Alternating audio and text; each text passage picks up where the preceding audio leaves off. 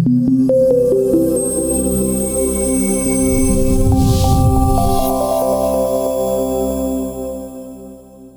everyone. I'm Harpreet Singh, welcoming you to the Future Work Pioneers podcast. Today, we are speaking with Punit Renjen, the global CEO of Deloitte. He leads an approximately $48 billion business with 300,000 employees in 150 countries. Under Punit's leadership, Deloitte launched World Class, a social impact initiative that seeks to empower 50 million people with education and skills development by the year 2030. Recently, Punit was awarded the Oregon History Makers Medal by the Oregon Historical Society in recognition of his business leadership. Punit, welcome to the show. Well, thank you, Harpreet. Great to be with you. So, give us a sense of your background. You started your journey in a small Indian town of Rohtak and became the head of the largest professional services firm in the world. There aren't many success stories like yours. What were some of the challenges that you had to overcome, and what enabled you to break the glass ceiling? First, you're absolutely right. I was uh, brought up in a town called Rohtak, which is 40 miles west of New Delhi, uh, a relatively small town. I left in the early 80s. And um, uh, you know, I, when I was growing up in Rohtak, and if you had lined me up with all my peers and my friends, I don't think anybody would have said that uh, I would I would amount to anything, to to much. And uh, I think they're as surprised as I am that uh, I ended up where I did. Uh, I would have never imagined in my wildest dreams that I would have an opportunity to uh, be a partner at Deloitte, to lead Deloitte. I, frankly, I didn't even know that a firm like Deloitte existed. Uh, what changed my life was uh, the Rotary Foundation scholarship. I was a scholar from Northern India and sight unseen, uh, never been on an airplane, never been outside the country. I came to the United States, uh, which is where the scholarship was applicable. And uh, the rest, as they say, is history. I mean, I uh, went to school here and then um, uh, started working with uh, uh, with Deloitte 35 years ago, and uh, really started first to learn my craft, become good at it, and then eventually had the opportunity to to lead the lead the organization. And I'm very grateful. And I can frankly say, Harpreet, that uh, I had no clue. I did not ever anticipate that I would be where I am. I'm very grateful uh, but I certainly did not uh, early in my life or early in my career. That's very humble of you to say. I asked uh, a question to Mark Cuban on the show, and I would like to get your perspective as well. Uh, the United States is a cradle of innovation that has been built on the back of immigrants. 45% of Fortune 500 companies were founded by immigrants or their kids. These companies have created millions of jobs and contributed substantially to our nation's GDP. I was surprised to learn that in Illinois, last year, the revenue brought in by immigrant founded Fortune 500 companies was equal to 70% of the state's GDP. Given the contribution of immigrants to the American economy, what are your hopes for immigration reform under the new Biden administration? First off, that was a very impressive and interesting statistic that you just cited. I, uh, 70% of uh, the GDP of the state of Illinois contributed by immigrant families. In your question uh, is really the answer. What makes this country wonderful, unique, the leader in the world, is the fact that it has immigrants at its core. The, um, the immigrants has, have been central to the American experience and to the American story. And I think um, what what distinguishes us from uh, many other countries in the world is the fact that we have this uh, view of welcoming immigrants into our society. People like you, the best and the brightest from uh, uh, the different parts of the world that come to America, embrace the American dream, and then contribute back. And so I am uh, a very big proponent of continuing that tradition. It is central to the American experience.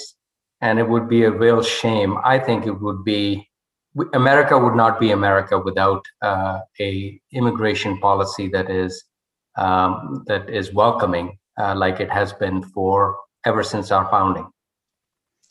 Uh, shifting gears, uh, we are here to discuss future work. How, how would you define future work, and what is your vision for Deloitte?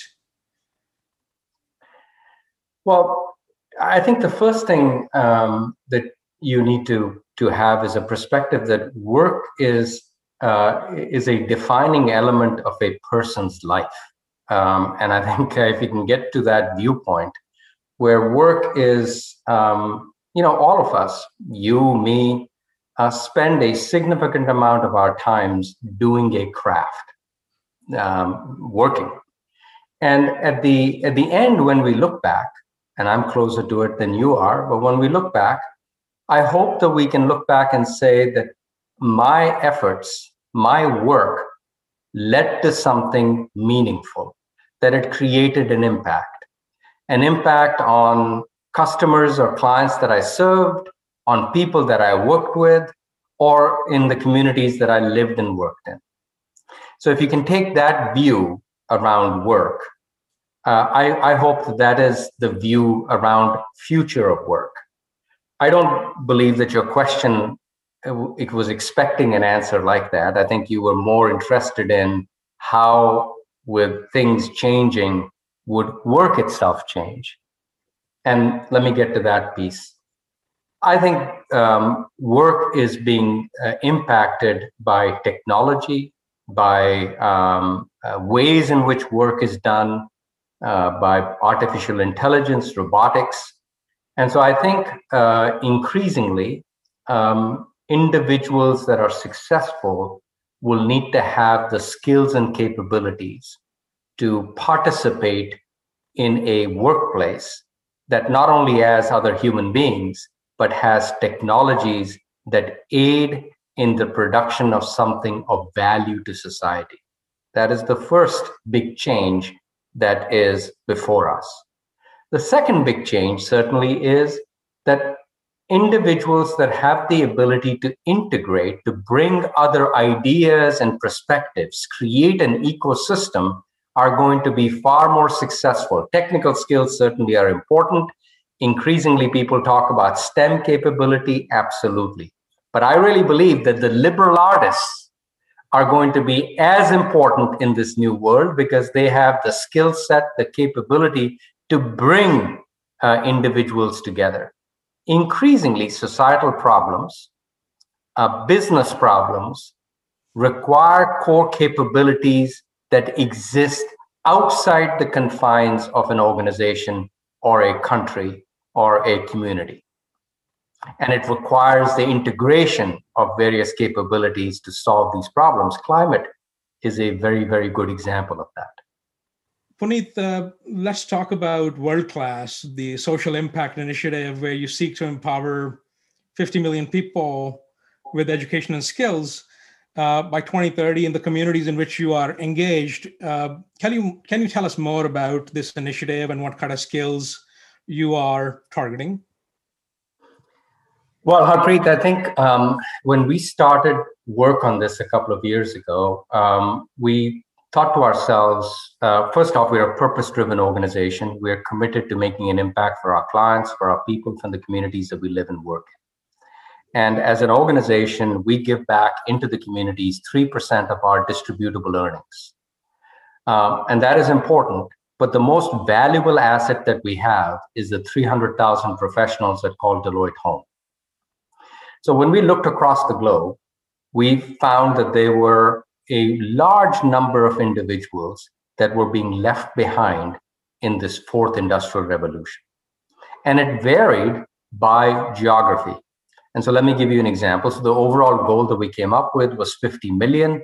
We wanted it to be a stretch goal so that we could uh, motivate ourselves to achieve something big. 10 million of that 50 million is a commitment in India. In India, 175 million women and girls are not educated.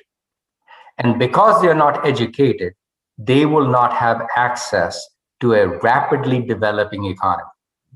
So, our commitment in India is to impact 10 million women and girls through education. In China, the issue is the left behind children. As China has industrialized and become moved to the cities, these children have been left behind. So our commitment in China is to impact positively these children that have been left behind. In Papua New Guinea, the uh, commitment is for seaweed farmers and educating them on the value that they are creating so they don't get exploited in the value chain. So now the beauty of this is that in every community, Deloitte professionals can volunteer to impact their community in a positive way under the umbrella of world class and under the umbrella of uplifting individuals through education. And and what is the modality of this engagement? Uh, are the Deloitte professionals engaging with schools? Are they doing other other work? How how, how do they get involved? Excellent question. So let's take India again. Um, there are the the uh, commitment in India now involves two NGOs, Pratham and Katha, that are working in um, in this sector in India, and Deloitte professionals work with them to impact the women and girls that Pratham and Katha are organizing to give them uh, education, skills, and capabilities so that they can participate in the Indian economy. We're going to expand that. In India, uh, we've had tremendous success, and I think we're going to go from 10 million to 30 million in India alone. And so our overall target will increase. But we're going to try and expand it from just education to skills, and then hopefully marry them up with a job. And the thinking, Harpreet, is that if you impact the women and girls, give them education, it certainly impacts them personally, but it impacts their families. And so there is a real multiplier effect to what we are trying to get done.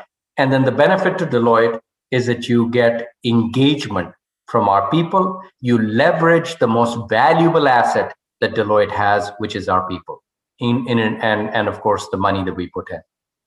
This episode is brought to you by Experfy. Incubated in Harvard Innovation Lab, Experfy provides custom future of work solutions, such as private talent clouds and skill taxonomies. Experfy differentiates itself by using subject matter experts to pre vet and pipeline candidates for AI and high end technology skills. However, Experfy Talent Cloud Platform is skill agnostic and can be licensed to build custom talent clouds for any and all skills. In a different use case, enterprises interested in employee intermobility can license the Experfy platform to create an internal gigs marketplace where interested employees can be algorithmically matched to projects, gamifying their learning experience. Visit www.experfy.com for more information staying with this social impact theme, can you also talk about the work you're doing when it comes to climate change and also some of the COVID related relief effort uh, in India specifically? Well, I think both very interesting and good questions. Let me take them one at a time. Climate is the existential threat for our generation. Uh, COVID has been horrendous. This last year has been just terrible uh, for each of us individually, for our communities, for the people that have been impacted. Uh, but I think climate is an even bigger threat. And what we need to do is that each one of us, as individuals and as, as organizations, need to chip in.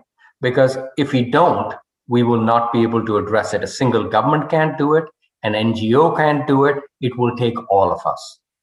Deloitte's commitment is the following we have committed that we will be net zero emissions based on science based targets by 2030. We've also committed that we are going to again leverage our 300,000 professionals and give them the tools and skills so that they can become, in their own individual lives, net zero. And through them, in the communities that they live and work in. The third pillar is the fact that we are a large organization, as you said, 48 billion. Uh, we interact with the world's most prominent clients. We buy stuff, and we're going to work with our suppliers and clients and use ourselves as an example to do the same thing for them. So it's a comprehensive commitment around climate. And we are going to take the lead in terms of the discourse and really getting this point of view across to others um, because it is a really, really important issue. Let me talk about COVID 19 and India particularly. What is happening in my homeland right now is, um, is tragic. Uh, but this is a global crisis. Nobody is safe unless everybody is safe. India was hit by a variant fueled tsunami and it is um, it is incredible in terms of what is happening. And i think the answer lies in really triaging the problem. We need to address the immediate problem which is oxygen supplies and uh, certainly deloitte has stepped up uh, to do that. Uh, we uh, are collaborating with others. There's a global task force that is focused on it. A number of uh, multinationals have come together uh, with the US Chamber, the BRT, US ISPF to try and address the immediate needs. The second aspect is 15% of Deloitte's professionals, 50,000 of them, call India home. So we need to step up and make sure that we protect and support those individuals that have been impacted. And we're doing multiple things there in terms of protecting our people as well as supporting those that have been impacted. But then I think we need to do more because this is not a one and done. It is not going to get done in a few weeks' time. This will take many months. We need to address this issue of the of the uh, crush on hospitals, and we need to expand the aperture on how we help, uh, so that uh, and we'll be announcing something next week uh, around how we address this issue around the crush on hospitals. And in the longer term, uh, of course, the way out of this pandemic is through vaccinations. And that has to be rolled out and very quickly uh, so that the virus doesn't mutate and doesn't impact more Indians than everybody else. The other thing that this is, is it's a real wake up call. For decades, I think there has been an underinvestment in healthcare, not only in India, but all over South Asia. And that needs to change not just in our tier one, tier two cities, but in the villages. That's very true. Because, the, a lot of the villages and smaller cities are not getting the help. Most of the help is going to larger cities. Uh, I've also seen. Yes, and I think that needs to. Uh, I mean, we need this pandemic is a wake up call. We need to absolutely change the way that we uh, that, that we do this. Now, here's another interesting thing. India stepped up and helped the US. We, everybody's gone through this. The US went through four or five waves. India stepped up and helped the United States. This is not, this is the right thing to do. But it is also the right business thing to do because if we don't get control of the virus, it will mutate and it will come back to the Western democracies. It is really important. It, I mean, I was uh, on a call with a couple of uh, senior government officials the other day. They were telling me that the positivity rate in Nepal is 50%. And it has spread to other countries in South Asia. You know, the variant is now uh, in, uh, in the United Kingdom, it's even in the United States. Mm-hmm. So it is really important for all of us to address this issue. Since we're talking about the pandemic, uh, can you reflect on how it's impacted your professional life and what kind of practices you think are here to stay? What a horrible year, Harpreet. I mean, who could have imagined back in March or April that we would be zooming from five, six in the morning till late at night? Um, I mean, there have been some, it's been disruptive. There is no doubt about that. Uh, there are some real negatives in terms of mental health, in terms of uh, the the breakdown of uh, home and office and work. Uh, so there have been real negatives, and I think human beings are social animals. the ability to interact with people, um, you know, the fact that we lost that has been the negative. There have been some, so the been life has been really deeply disruptive. I'm not saying anything that you don't already know. But there have been some things that have been reaffirmed. We believed that we were on the cusp of a 15 year technology enabled growth cycle, secular growth cycle. And that has been certainly affirmed by the uh, pandemic in the sense that digitization, the use of technology has accelerated. And I think that's honestly been a positive. Our ability to, um, to uh, leverage technology like you and I are doing today uh, will uh, hold us in good stead going forward. It has also given us an opportunity, Harpreet, to really take a step back, a pause, if you will, and look at our personal lives and look at the way that we live as a community, global community, and try and decide that we need to do things differently. What do I mean by that? I used to travel three weeks a month. Never again am I going to do that. Never, ever, ever again. Why the heck did I do that? I'm going to leverage technology. And it's going to be good for my well being. It's going to be good for my family life. I think it's going to be good for the environment. The pandemic has given us a chance, one chance, for us to address other significant issues like climate change, like systemic bias, like income inequality. It will be a shame. In fact, I fear the disdain that my 17 year old son will have if we did do not address this now. It is our generation's responsibility. And i think the pandemic has given us an opportunity to reassess to do things differently. For businesses it's both a reassessment as well as an opportunity. Supply chains thinking about how business is conducted um, I'll give you an example from Deloitte's standpoint. We have 300,000 people uh, work. We had 300,000 people working remotely serving clients. Will we have 300,000 people working remotely after the pandemic? No, but we will certainly not go back to the way that we used to work. We have 900 offices. Will we have 900 offices configured the way that we used to have them? No. Those are very specific changes using Deloitte as an example uh, in terms of what the pandemic has brought.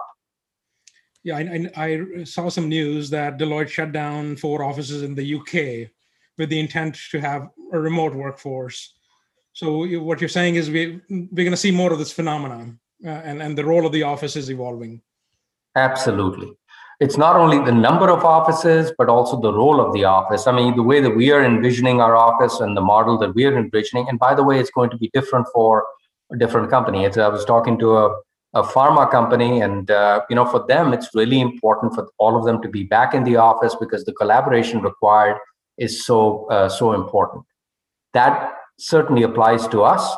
We will have somewhat of a hybrid model where we will have some remote work, some uh, distant work, if you will, but then the office environment is going to be more of a collaborative environment, more of a hoteling environment and so the footprint of the office is going to change, the configuration of the office is going to change. And this has given us an opportunity to reassess at a very granular level different aspects of our strategy. I'll give you one other example. Deloitte invested in physical spaces called Deloitte Universities. These are fabulous uh, uh, institutions, if you will, where we imparted capability, knowledge, uh, culture to our people. The pandemic reaffirmed that but the but what we are going to focus on in deloitte university is going to change. It's going to be more around the cultural aspects around what it means to be a deloitte professional that is going to be emphasized at deloitte university. Some of the technical training might actually be done via uh, remote learning like uh, the in- interview that you and i are doing right now mm-hmm. now speaking of culture uh, having a strong corporate culture is imperative. Uh, how do you how do you create a culture when an organization is so decentralized? Well, I think um, let me talk about culture. Culture is very important, but it is also some of the really hard things to do. Um, you establish an organization's culture by first defining what the purpose of that organization is. And every organization is unique, and the reason for that organization's existence is unique. And so we've defined our purpose is to make an impact that matters for our clients, for our people, and for the communities that we live and work in. And that is really important. It is uh, something that is foundational and it transcends leaders like me. The second aspect that defines culture is shared values. And this isn't a long list of values. We have five that are really important and permeates everything that we do. So, purpose and values are the foundational elements of culture. And then, of course, you oper- operationalize that through your strategy and how you implement that strategy. And that is exactly what we do is we, we start with our purpose. We uh, remind ourselves of our values and make sure that we constantly test against those values. And then our strategy is built off of that, looking at what we are trying to achieve uh, for our clients and for our people and for our organization. Repetition is really important, being steadfast uh, in your purpose and making it so that it is unique to you. Uh, the values that you have uh, need to be unique to you and need to speak to who you are in simple language, and that needs to be reinforced. I'll give you an example that I use. Um, I write maybe three or four times a month. We have 10,000 partners, give or take, across the globe organized in individual partnerships. These partners own the, the, the separate firms and the organization. I mean, separate firms. They, they own the own the firms. Ten thousand of them. I write to them about three or four times a month, and every single time I, I always and I don't need to say it explicitly, but it always goes back to the foundational elements. If I'm making a point, it goes back to the foundational elements around um, around our values and our purpose. I'll give you an example. I just we just did a survey on the impact that the pandemic has had on women.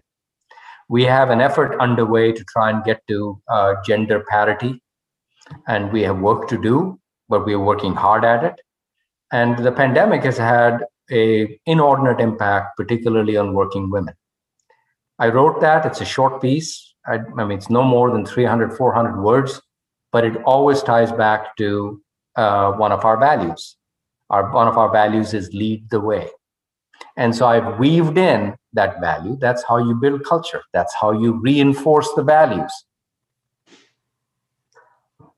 So, the, speaking of uh, diversity, gender parity, these are hot topics uh, in corporate America today. What what is your strategy to bring about diversity and inclusivity at Deloitte?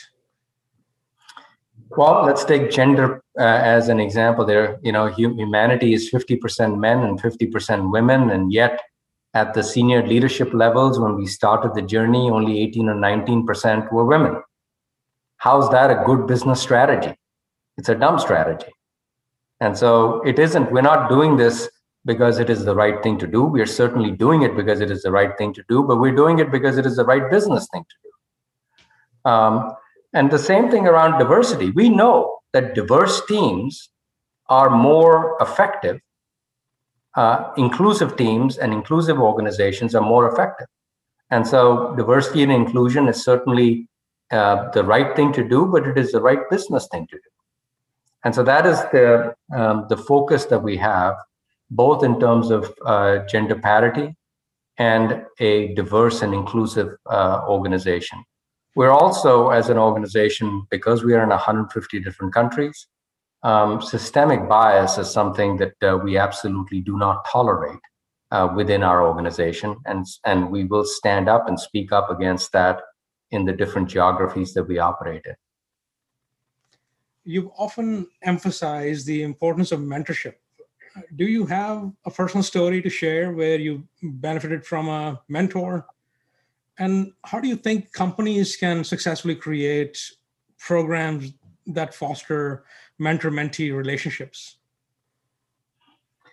Absolutely, I have a story. I mean, you know, uh, the, when I started with Deloitte, uh, what we try and do is we try and teach um, individuals and professionals to become good at a craft, at, at something uh, that can add value to clients. And my area of uh, expertise is M&A, and particularly post-merger integration.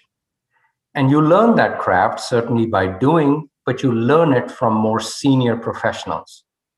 And the professional that taught me, that mentored me, was a professional out of Dallas, Texas. His name was Tom. I won't give you his last name, but a senior partner, very demanding individual, but an expert at uh, M&A and, and post-merger integration. By happenstance, early in my career, I was staffed on an engagement that he was leading. I found it to be very interesting. Um, I performed well, that he thought that I had some capabilities.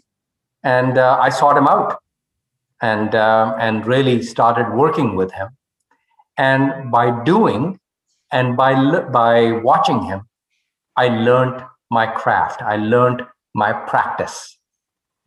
And that is how, um, and over many years, 25 plus years of practicing M&A, I became really good at it. I'm saying this with sincerity. It comes from effort and it starts with mentorship a senior individual that is an expert teaching you a craft. And then through repetition and through practice, you become competent at it. And I think that is the beauty of mentorship. In an organization like Deloitte, I told you that we are a purpose driven organization. When we talk about our people, which is the second plank of our purpose, we state that we hire the very best individuals and through mentorship, we teach them to become exceptional professionals, whether they stay to become a partner or managing director at Deloitte or decide to leave Deloitte and make a career elsewhere.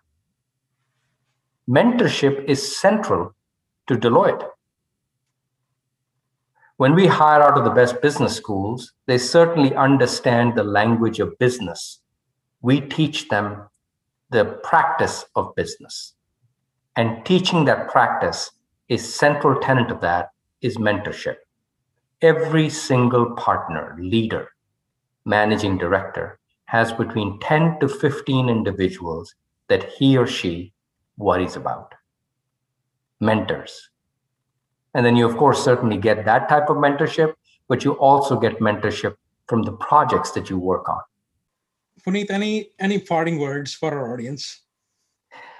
Well, listen, it's been uh, it's been great talking to you. Um, you know, this pandemic has been really hard on all of us, um, and um, I can see some flickering light at the end of the tunnel. We still need to do uh, hard work in different communities, like in India and South Asia, and we must do it. Uh, but uh, keep the faith, uh, and I hope that we build back better and build back differently and use this pandemic as an opportunity to reassess at an individual level and at the community level. Well, thank you for having me, Harpreet. Thank you, Punit. It was a real pleasure.